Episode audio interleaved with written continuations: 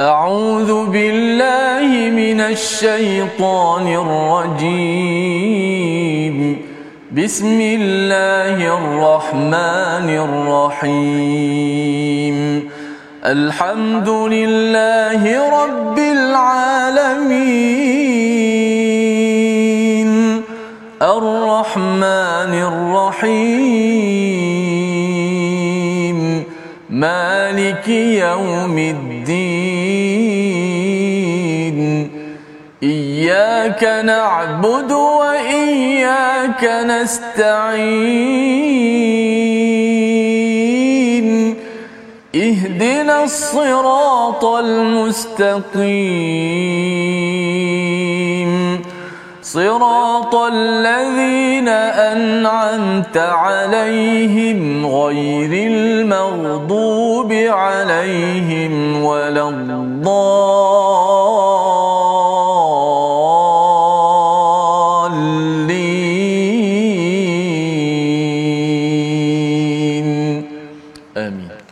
Assalamualaikum warahmatullahi wabarakatuh. Alhamdulillah wassalatu wassalamu ala Rasulillah wa ala alihi wa man wala syada la ilaha illallah syada Muhammadan abduhu wa rasuluh. Allahumma salli ala sayidina Muhammad wa ala alihi wa sahbihi ajma'in. Amma ba'du. Apa khabar tuan-tuan dan puan yang dirahmati Allah sekalian? Kita bertemu dalam My Quran Time. Baca faham amal pada hari ini kita berada pada akhir halaman surah As-Sajdah dan kita bersyukur pada Allah Subhanahu Wa Taala pada hari ini kita bersama Al-Fadil Ustaz Tirmizi Ali. Apa khabar Ustaz? Baik, Alhamdulillah Safas. Ya, Alhamdulillah Ustaz ya. Surah Sajdah biasanya kita baca hari Jumaat dan hari ini hari Jumaat kita doakan agar surah Sajdah yang mungkin bagi sebahagian kita ikuti di masjid-masjid ya. ya dapat menghayati apakah isi kandungnya dan pada hari ini kita banyakkan bersawat kepada Nabi Muhammad sallallahu alaihi wasallam di dalam ayat ataupun halaman ini mengingatkan bagaimana perjuangan Nabi ya untuk membawa kemenangan kepada kepada Islam dan ianya sudah tentunya dengan formula makin lagi bersujud dan menyerah diri kepada Allah Subhanahu Wa Taala. Kita mulakan majlis kita dengan doa ringkas kita subhanakala ilmalana illa ma 'allamtana innaka antal alimul hakim rabbi zidni ilma. Sama-sama kita saksikan apakah ringkasan sinopsis bagi halaman 417 pada hari ini iaitu pada ayat yang ke-21 hingga 22 kita akan melihat bagaimana ancaman Allah kepada orang-orang yang zalim ya iaitu yang fasik yang zalim iaitu dirasakan azab di dunia lagi ya di dunia lagi sebelum azab di di akhirat. Kemudian pada ayat 23 hingga 25 Allah memuji kepada kepada mereka yang berada dalam komuniti beriman yang menyahut kepada risalah kenabian. Sejarah kita menunjukkan kepada Nabi Musa dan Taurat dan sikap orang Yahudi bagaimana berinteraksi dengan dengan wahyu tersebut. Dan kemudian kita melihat kepada bahagian akhir penegasan tentang tauhid kuasa Allah dan bagaimana perkumpulan ataupun kemenangan yang di dijanjikan di dunia dan yang paling pasti sekali apabila berkumpul pada hari al-hasyr al-mahsyar di akhirat nanti. Mari sama-sama kita melihat ayat 21 hingga 26 terlebih dahulu bersama Al-Fadhil Ustaz Tirmizi Ali. Silakan Ustaz. Baik, alhamdulillah terima kasih Fadil Ustaz uh, Fazrul. Penonton-penonton, sahabat-sahabat Al-Quran yang saya kasihi sekalian, alhamdulillah syukur pada Allah Subhanahu Wa Taala uh, pada saat dan kesempatan ini dapat sama-sama kita terus bersama dengan Al-Quran Karim. Uh, moga-moga inilah uh, yang menjadi uh, bukti ataupun uh, semangat kita semua dalam kita berinteraksi dengan Al-Quran, kita hidup dengan Al-Quran menjadi acuan dalam kehidupan kita semua. Alhamdulillah. Uh, baik, jom sama-sama kita seperti biasa sahabat-sahabat di Facebook uh, boleh terus uh, share uh, My Quran Time baca faham amal. Moga-moga sahabat-sahabat dapat uh, ikuti. Uh, mungkin ada sahabat-sahabat di luar sana yang belum lagi mengikuti dapat sama-sama uh, disebabkan kita menyebarkan uh, ilmu ni insya-Allah. Jom sama-sama kita baca daripada ayat 21 hingga 26. A'udzubillahi minasyaitanir ولنذيقنهم من العذاب الأدنى دون العذاب الأكبر لعلهم يرجعون ومن أظلم ممن ذكر بآيات ربه ثم أعرض عنها ومن أظلم ممن ذكر بآيات ربه ثم أعرض عنها إنا من المجرمين منتقمون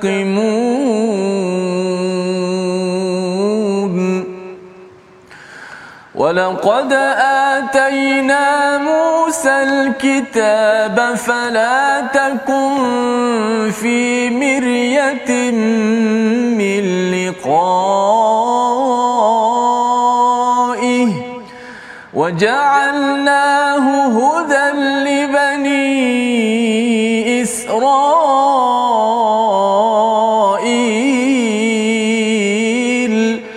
وجعلنا منهم أئمة يهدون بأمرنا لما صبروا. وكانوا بآياتنا يوقنون. إن ربك هو يفصل بينهم يوم القيامة فيما كانوا فيه يختلفون.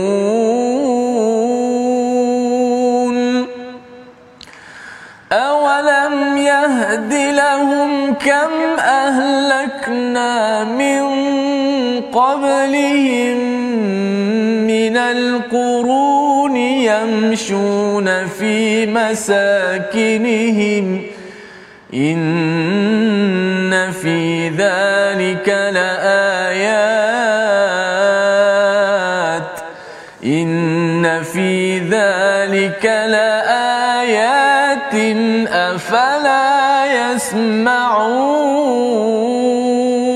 يسمعون صدق الله العظيم Surah Allah Nazim kita bacaan daripada ayat 21 hingga 26 daripada surah As-Sajdah ya sebagai pengakhiran kepada halaman ini. Dan Allah mengingatkan ya semalam kita melihat kepada ayat yang ke-20 bila Allah menggunakan perkataan fasiq. Istilah fasik itu adalah satu istilah yang amat-amat keras sebenarnya. Ada istilah kafir orang yang kafir tidak percaya kepada Allah Subhanahu Wa Taala. Tetapi orang fasik itu adalah tidak percaya dan menentang derhaka kepada Allah Subhanahu Wa Taala. Di manakah tempatnya adalah neraka Allah Subhanahu Taala. Kita boleh bayangkan ya kalau seseorang itu tidak percaya kepada apa yang mak cakap itu satu. Tetapi kalau tak percaya dan kemudian melawan mak itu adalah seorang anak yang amat-amat teruk istilahnya anak der derhaka. Maka lebih daripada itu Allah membawakan istilah fasik ini ya pada ayat yang ke-21 walanudhiqannahum ya dirasakan mereka ditimpakan dengan azab di dunia lagi.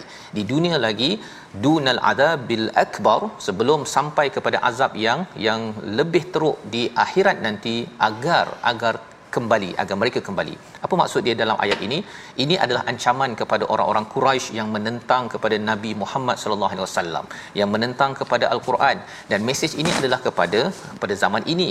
Tidak percaya itu namanya orang yang kafir. Tetapi kalau menentang kepada agama Islam, menentang kepada orang-orang Islam nak mengazab ataupun nak menyiksa kepada orang Islam, sebenarnya Allah memberi amaran bahawa di dunia lagi ya di dunia lagi Allah boleh memberi satu azab ya dan azab itu lebih kecil berbanding dengan di akhirat nanti kerana Allah nakkan sebenarnya bagi semua orang di dunia ini agar kembali kepada Allah agar bertaubat dan apabila kita melihat perkara ini ini untuk orang yang musyrik. Tapi dalam masa yang sama kita ambil pelajaran.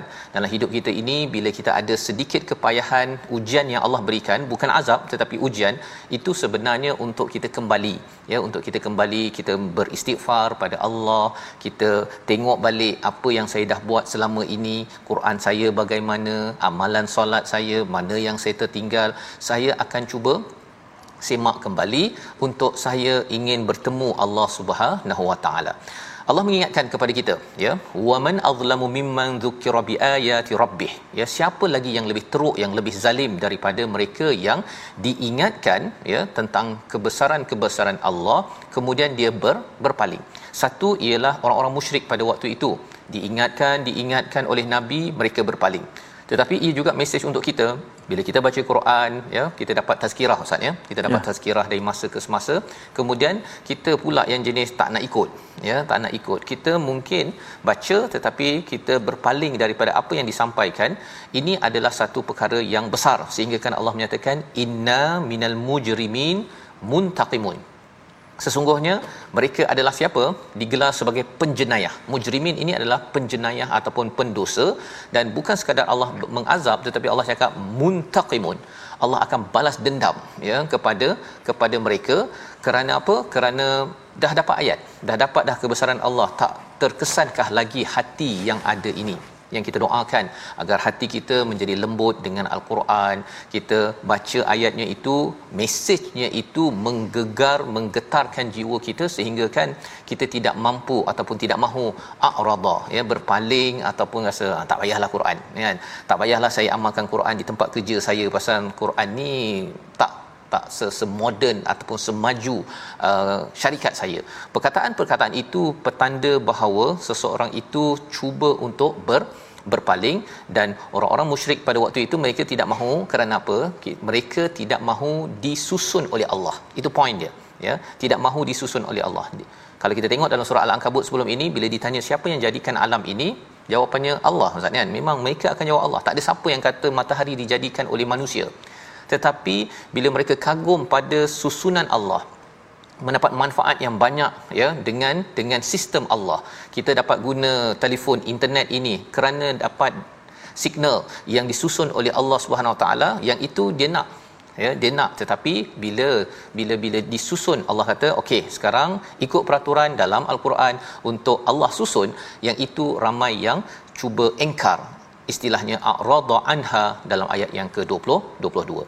Jadi Allah membawakan membawakan uh, pujukan kepada nabi, semangat kepada nabi, perjuangan untuk mengingatkan lagi ayat-ayat Allah. Walaupun ada yang berpaling tapi teruskan jadi seperti Nabi Musa berinteraksi dengan kitab Al-Quran ataupun kitab Taurat pada pada zamannya. Kita baca ayat 23 untuk kita flashback balik kepada zaman Nabi Musa dan ianya memberi semangat kepada kita ya untuk kita meneruskan legasi perjuangan Nabi Musa, Nabi Muhammad sallallahu alaihi wasallam. Ayat 23 bersama Ustaz Tirmizi. Baik, masya-Allah, eh, dua tiga ayat pertama kita dah eh, dicerahkan oleh Ustaz Fazrul bagaimana pentingnya untuk kita kembali kepada Allah Subhanahu Wa Taala dalam konteks setiap ujian-ujian itu bukanlah semata-mata sekadar ujian tapi supaya biar kita kembali kita kembali beringat eh, kadang-kadang Safas eh, kita sakit kaki sakit lutut eh, kita tak boleh makan itu tak boleh makan ni. Kadang-kadang uh, uh, mari perasaan juga eh. Mari perasaan kata Allah. Allah Allah tarik dah sikit-sikit. Maknanya biar kita sedarlah sedar. uh, ada ada setengah tak sedar-sedar juga. Tapi mudah-mudahan uh, uh, sebenar tu semua biar kita kembali. Sebab kalau kita tak kembali pun kita akan kembali pada Allah juga.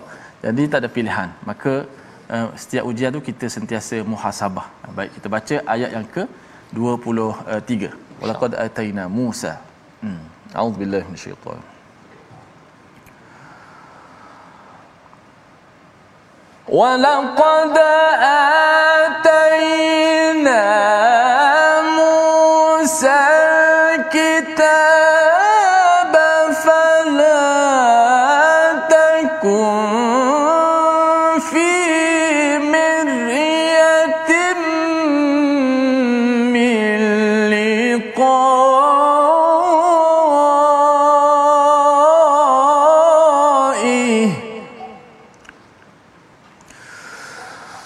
فلا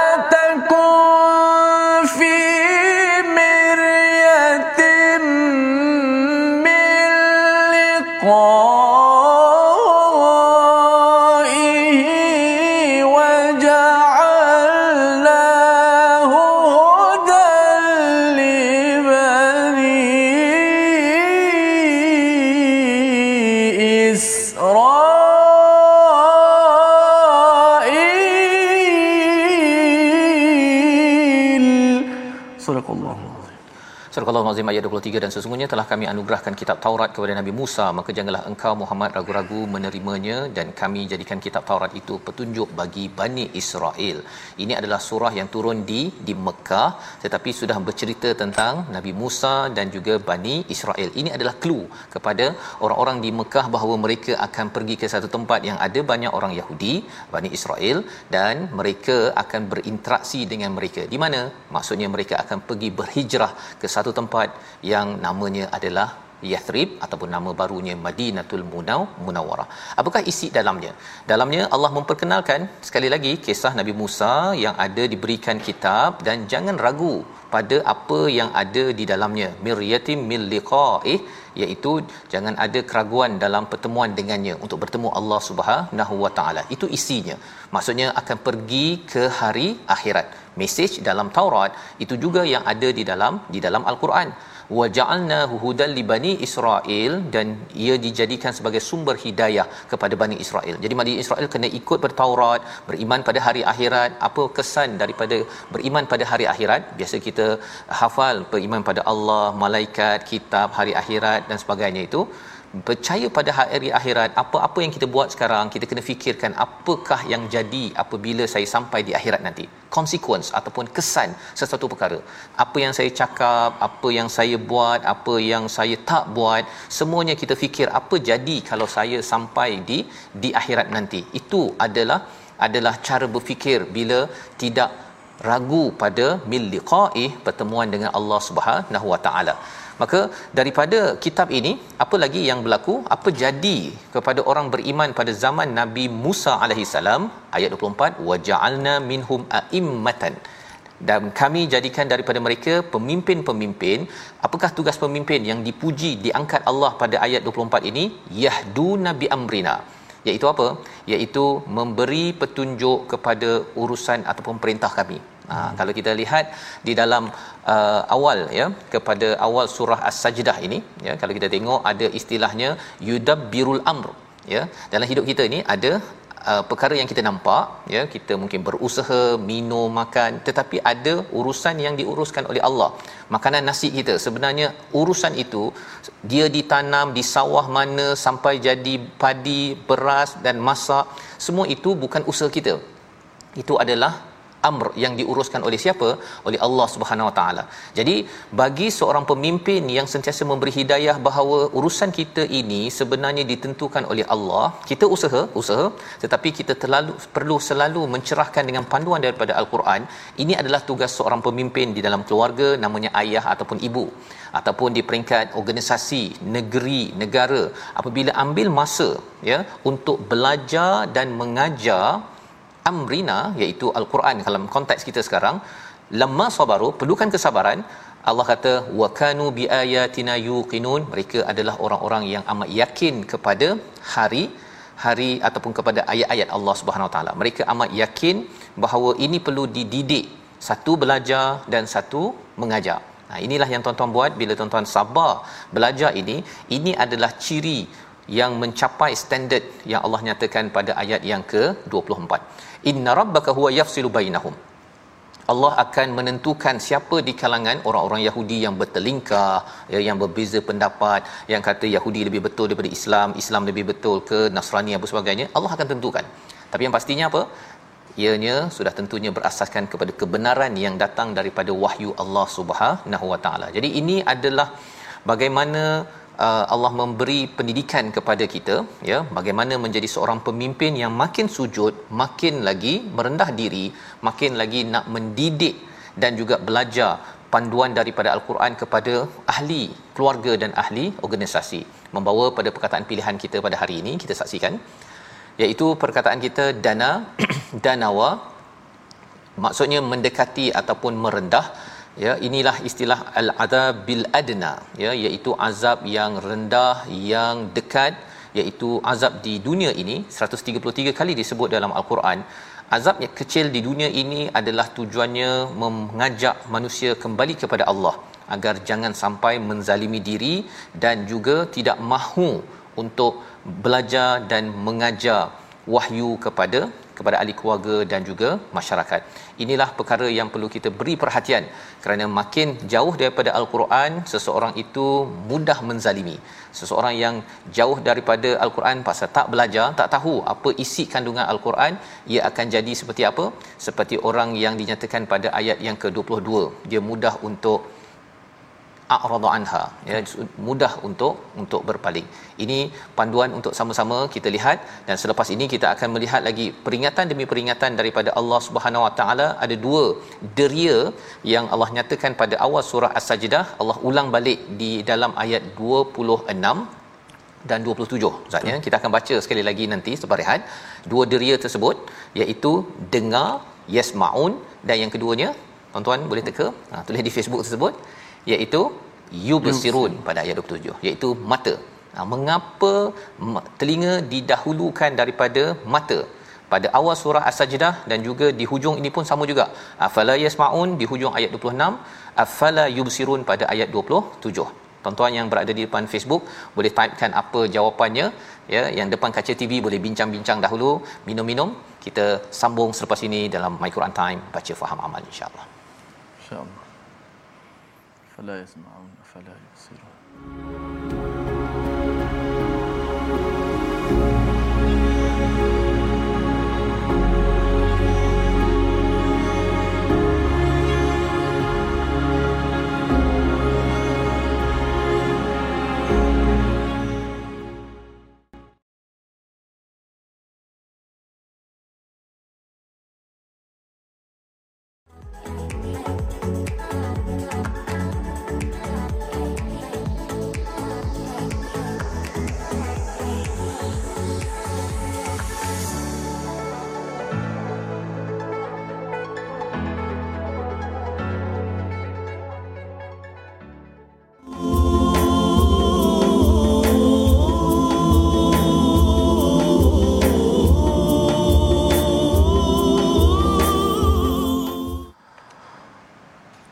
ومن أظلم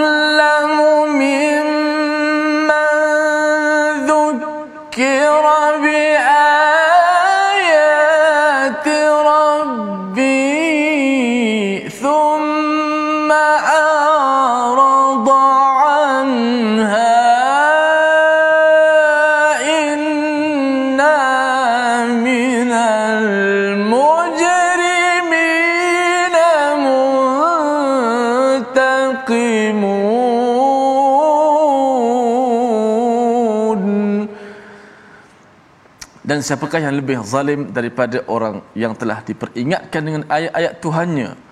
Kemudian dia berpaling daripadanya. Sesungguhnya kami akan memberikan balasan kepada orang-orang yang berdosa inilah ingatan daripada Allah Subhanahu Wa Taala dan sebagaimana yang telah ditadabbur oleh Ustaz Fazrul janganlah kita menjadi orang yang berpaling daripada peringatan Allah.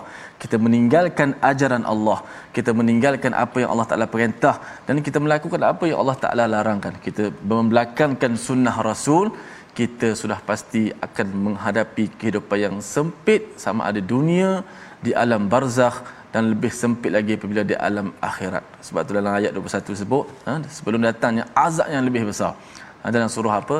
Ha, dalam surah Taha kita baca wa man a'rada an dzikri fa inna lahu ma'ishatan dhanka. Ha, orang yang berpaling daripada mengingati uh, Allah Subhanahu wa taala dia akan menghadapi kehidupan yang sangat sempit yang sangat uh, memudaratkan dia dunia dan juga di hari akhirat. Mudah-mudahan kita menjadi orang-orang sentiasa follow rapat-rapat eh, kata Ustaz Fazrul uh, akan Al-Quran Karim dan Sunnah Rasul. Jom kita ambil sikit untuk tajwid pada hari ini. Kita tengok uh, slide kita apakah hukum tajwid pilihan kita uh, pada hari ini. Iaitulah kita nak uh, ulang kaji hukum tajwid, hukum mad badal. Hukum uh, mad badal yang telah kita belajar uh, yang uh, pada pertemuan-pertemuan yang lalu. Sekarang sesi kita ulang kaji pada ayat yang ke-26 inna fi dzalika laayat. Inna fi dzalika laayatin. Afala yasmaun. Ayat yang ke-26 tersebut ada mak badal. Dekat mana mak badal tu? Ha, kalau kita tengok dalam potongan ayat tu banyak hukum tu. Inna ada hukumnya fi ada hukumnya dzak ada hukumnya. Ha, tapi mak badal di mana? Mak badal apabila hamzah mendahului huruf mat ha, nak kenal mat badal macam mana hamzah mendahului huruf mat di situ ada perkataan la ayat. Hamzah baris atas kan? Lepas hamzah itu ada huruf ada huruf mat a maka la aya. A itu adalah mat badal yang mana bacaan riwayat imam kita Hafsan an Asim membaca mat badal dengan kadar sama seperti pada mat tabi'i. Iaitu dua harakat sahaja. Inna fi dhalika la ayat. Ah tu contoh dia. Wallahu a'lam Terima kasih ucapkan pada Ustaz Tirmizi. Bagaimana ya sebentar hmm. tadi hukum tajwid untuk kita sama-sama melancarkan lagi bacaan kita. Dan hari Jumaat ini kita pastikan ya kita doa banyak-banyak pada Allah Subhanahu taala. Dimudahkan urusan kita dan anak-anak keluarga kita untuk urusan Quran dan hidayah ya. Sebagaimana kita belajar sebentar tadi ayat 24 uh, wa ja'alna minhum a'immatan yahduna bi amrina lamma sabaru ya. Bersabar dalam kita mencerahkan lagi uh, Quran kepada ahli keluarga kepada ahli masyarakat kita. Ini penting ya. Wa kanu bi ayatina yuqinun ayat-ayat Allah mereka itu amat yakin. Apa maksudnya? Maksudnya ialah ustaznya dalam memimpin itu apa-apa sikit dia eh apa Allah cakap. Hmm. apa Allah cakap? Itu maksudnya dia yakin. Bukannya uh, apa tokoh ini cakap A ataupun hmm. B cakap hmm. ya. Walaupun dia dah ada strategi apa sebagainya dia masih lagi Allah cakap apa. Dan bila Allah cakap apa saja dia baca dan dia terus yakin bahawa dia perlu beramal dengan segala ayat-ayat Allah Subhanahu Wa Taala. Jadi ini pemimpin ayah, ibu ya dalam organisasi yang kita ingin lahirkan apabila kita berinteraksi dengan surah surah As-Sajdah pada pada hari ini. Jadi tadi kita sudah pun melihat satu soalan ya iaitu mengapa diawalkan dengan pendengaran berbanding dengan pengli penglihatan. Awal surah As-Sajdah Allah nyatakan begitu dan di hujung ini pun Allah ingatkan sekali lagi afala yasmaun afala yubsirun pada ayat 26 dan 27. Jadi mari sama-sama kita lihat dahulu kepada ayat 26 sebelum kita menyambung bacaan Ustaz ya. ya. Ayat 26 awalam yahdilahum kam ahlakna dan tidakkah menjadi petunjuk bagi mereka betapa banyak umat-umat sebelum mereka yang telah kami binasakan sedangkan mereka sendiri berjalan di tempat kediaman mereka sesungguhnya demikian itu terdapat tanda-tanda apakah mereka tidak me- mendengar Ha ya. Jadi bila kita pergi ke satu kawasan yang telah uh, runtuh Ustaz ya, contohnya Madian ke kawasan-kawasan Thamud ke apa sebagainya, tempat itu kita tak nampak dah orangnya. Hmm. Ha, kita nampak dia batu-batu tersebut macam kita pergi ke Kuala Lumpur ke kita pergi ke tempat-tempat bersejarah kita nampak batunya saja kan binaan dia. Pada waktu itu bagi orang yang tidak dengar sejarahnya dia rasa batu adalah batu. Ha, pergi Hudaibiyah nampak batu-batu yang dah runtuh-runtuh tu. Contohnya bagi tuan-tuan yang pernah pergi ke ke Mekah kita rasa oh lah ini je ke? Ha kan? Tetapi bagi orang yang pernah mendengar ya Allah kata afala yasmaun mengapa kamu tidak mendengar mengapa mereka tidak mendengar orang yang mendengar ini dia bila melihat batu-batu runtuh di Hudaibiyah itu dia akan menghargai bagaimana perjuangan nabi datang daripada Madinah pergi ke Mekah dan kemudian kena suruh balik ustaz kena suruh balik 400 km. Oh. Jadi kita tengok batu tersebut bukan tengok batu saja tapi kita tengok dengan dengan rasa penuh hiba dengan penghargaan kerana kita sudah mendengar. Ha, itu kepentingan mendengar. Mendengar kalau tak ada ia menghalang kita untuk menghargai banyak perkara. Tapi kalau tak nampak, eh, macam kita tak nampak pun tapi kita dengar penceramah, kita masih lagi boleh masuk hidayah-hidayah daripada daripada Allah Subhanahu taala. Jadi diawalkan yasmaun ataupun uh, pendengaran ini, pendengaran lebih penting daripada penglihatan kerana pendengaran ini adalah tempat masuk ilmu, tempat masuk hidayah daripada Allah Subhanahu wa taala. Dan kita ucapkan kepada rakan-rakan kita Ustaz ya mm-hmm. yang dipimpin oleh Kak Azlina kita. Betul tak boleh mendengar tapi bila tengok sign language itu dapat untuk Masya menghargai Allah. tadabbur al-Quran ini kita yakin bahawa ini adalah satu perjuangan mengambil pelajaran daripada ayat 26 sambungannya ayat 27 hingga 30 bersama Ustaz Tirmizi. Masya-Allah. Ah, kita berada pada penghujung ayat surah As-Sajdah. Ah, surah yang ah, menjadi dekat di kalangan umat Islam kadang juga menjadi sunnah Nabi kita Muhammad sallallahu alaihi wasallam membacanya pada solat subuh hari yaumul jumaah dan mudah-mudahan kita mendapat banyak manfaat di hujung-hujung ini menjadi kesimpulan uh, Ustaz Fas insyaallah kita baca dahulu ayat yang ke-27 hingga 30 surah as-sajdah أعوذ بالله من الشيطان الرجيم. أولم يروا أنا نسوق الماء إلى الأرض الجرز فنخرج به زرعا فنخرج به زرعا تأكل منه أنعامهم وأنفسهم أفلا يبصرون ويقولون متى هذا الفتح إن كنتم صادقين قل يوم الفتح لا ينفع الذين كفروا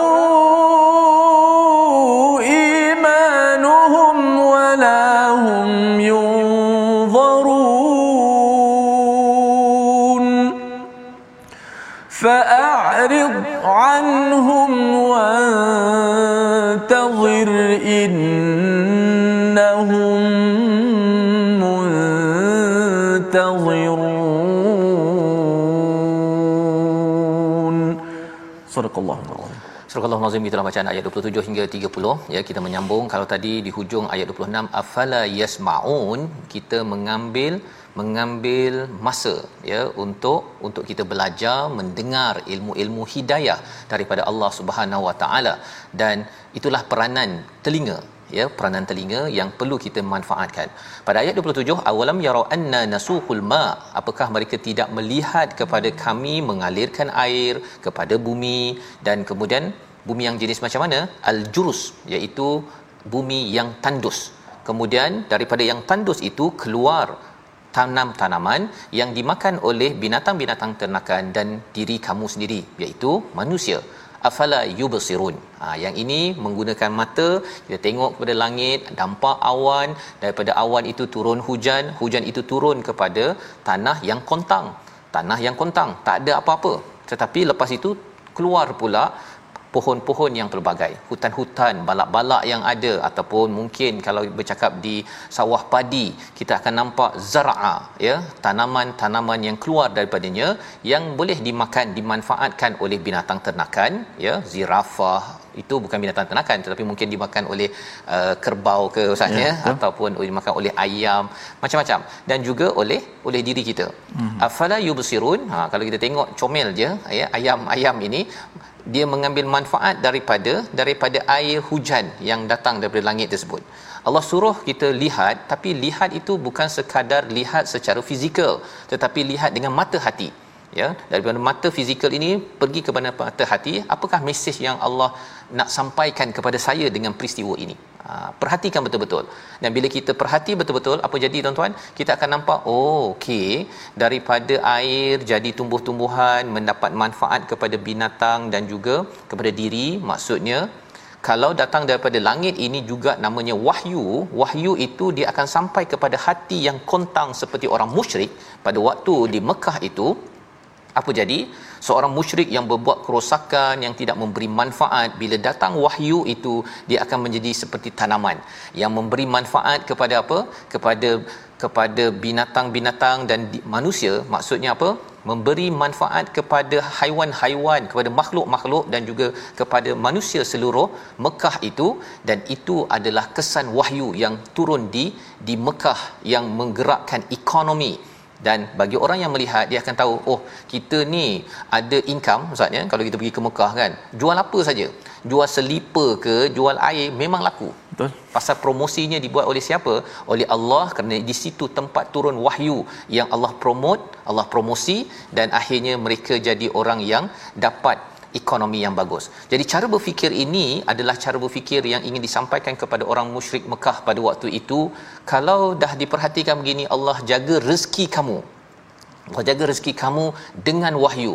Mengapa kamu masih lagi nak melawan kepada kepada wahyu Allah Subhanahu wa taala? Wa yaquluna mata hadzal fath ya dan mereka berkata baik kalau kamu kata bahawa betul sangat Quran yang dibawakan ini bila bila engkau nak menang ni? Ya bila nak menang? In kuntum sadiqin. Ini pertanyaan daripada ayat 28 daripada orang musyrik Mekah. Mereka mencabar kepada Nabi Muhammad sallallahu alaihi wasallam. Bila Fathu Mekah?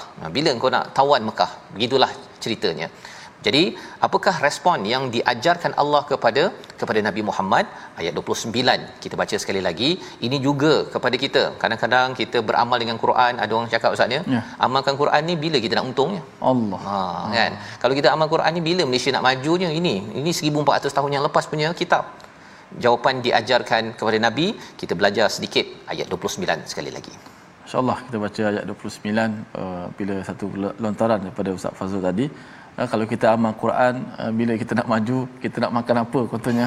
Ha, nak baca Quran dan sebagainya masya-Allah. Ha baru ni kita dah belajar Ustaz terang tentang rezeki uh-huh. yang Allah betul-betul ha, beritahu kepada kita ha, kamilah yang rezeki pada kamu bukan kamu yang rezeki maksudnya kita kena faham betul-betul konsep ini supaya kita tidak tersasar dan tidak fras. insya-Allah kita baca ayat yang ke 29 auzubillahi minasyaitanirrajim. Qul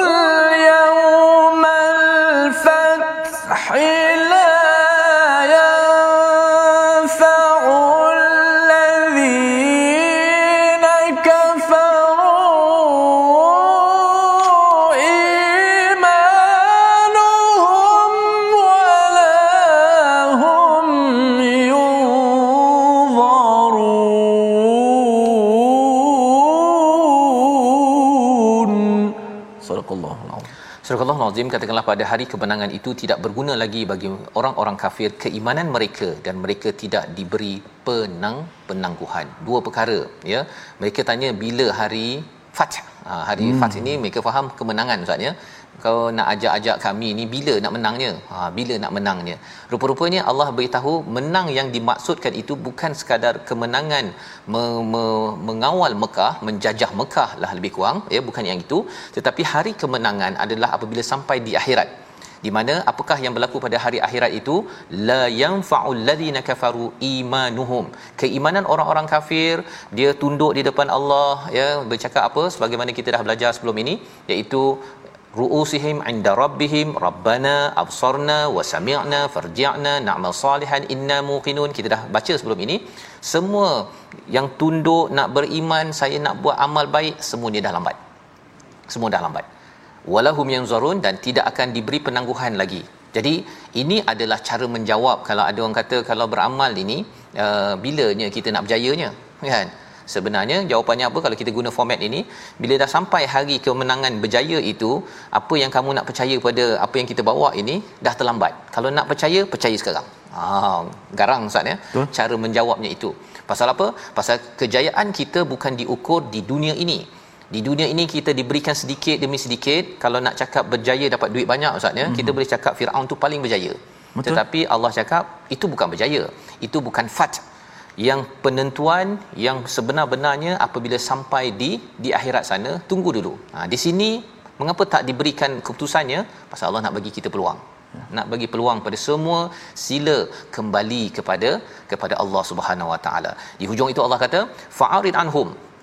Berpaling daripada mereka wantazir innahum muntazirun. Iaitu bertunggulah. Sesungguhnya mereka juga menunggu. Kita tunggu sama-sama. Fine. Ha lebih kurang begitulah bahasa sekarang ustaz bila orang kata uh, kalau tak nak saya kalau ikut Quran ini begini begini begini okey kalau kamu tak nak sangat fine.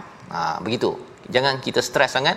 Saya tunggu awak tunggu kita tengok siapakah yang menang dan berjaya.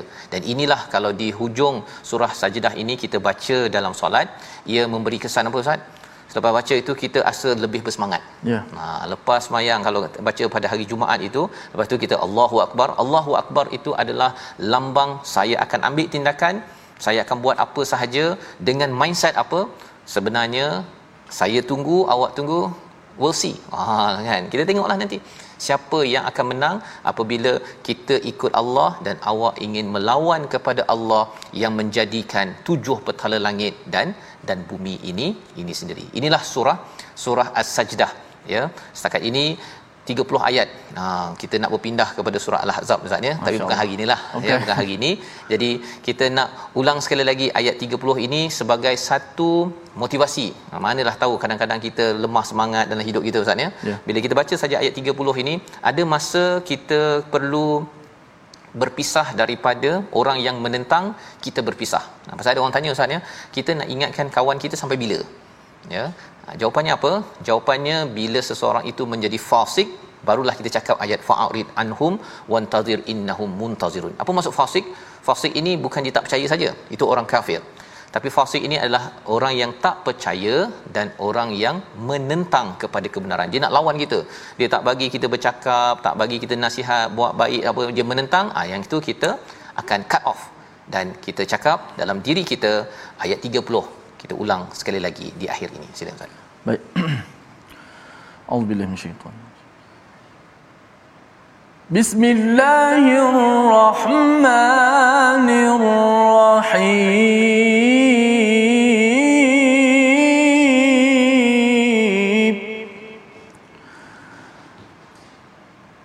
بسم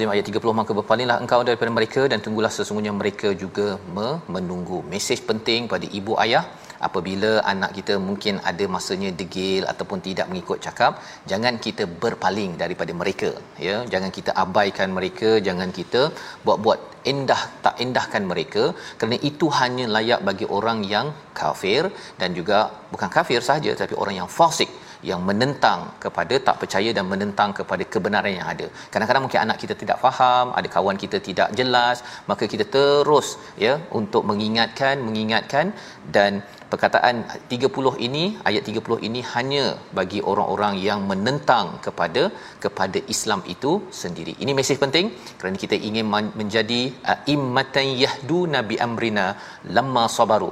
Itulah semangat setiap hari Jumaat kalau kita baca ataupun setiap malam kalau kita baca surah As-Sajdah, ya Allah aku ingin mendidik keluarga dan masyarakatku dengan al-Quran. Membawa pada resolusi kita, kita saksikan.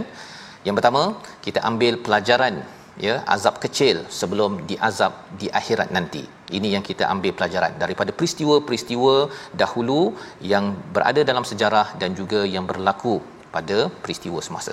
Yang kedua, sabar dalam mencerahkan wahyu kepada siapa? Kepada ahli keluarga, kepada masyarakat. Kerana itulah tanda bahawa kita mahukan semua ahli keluarga kita bersujud, merendah diri, diselamatkan Allah Subhanahu Wa Taala.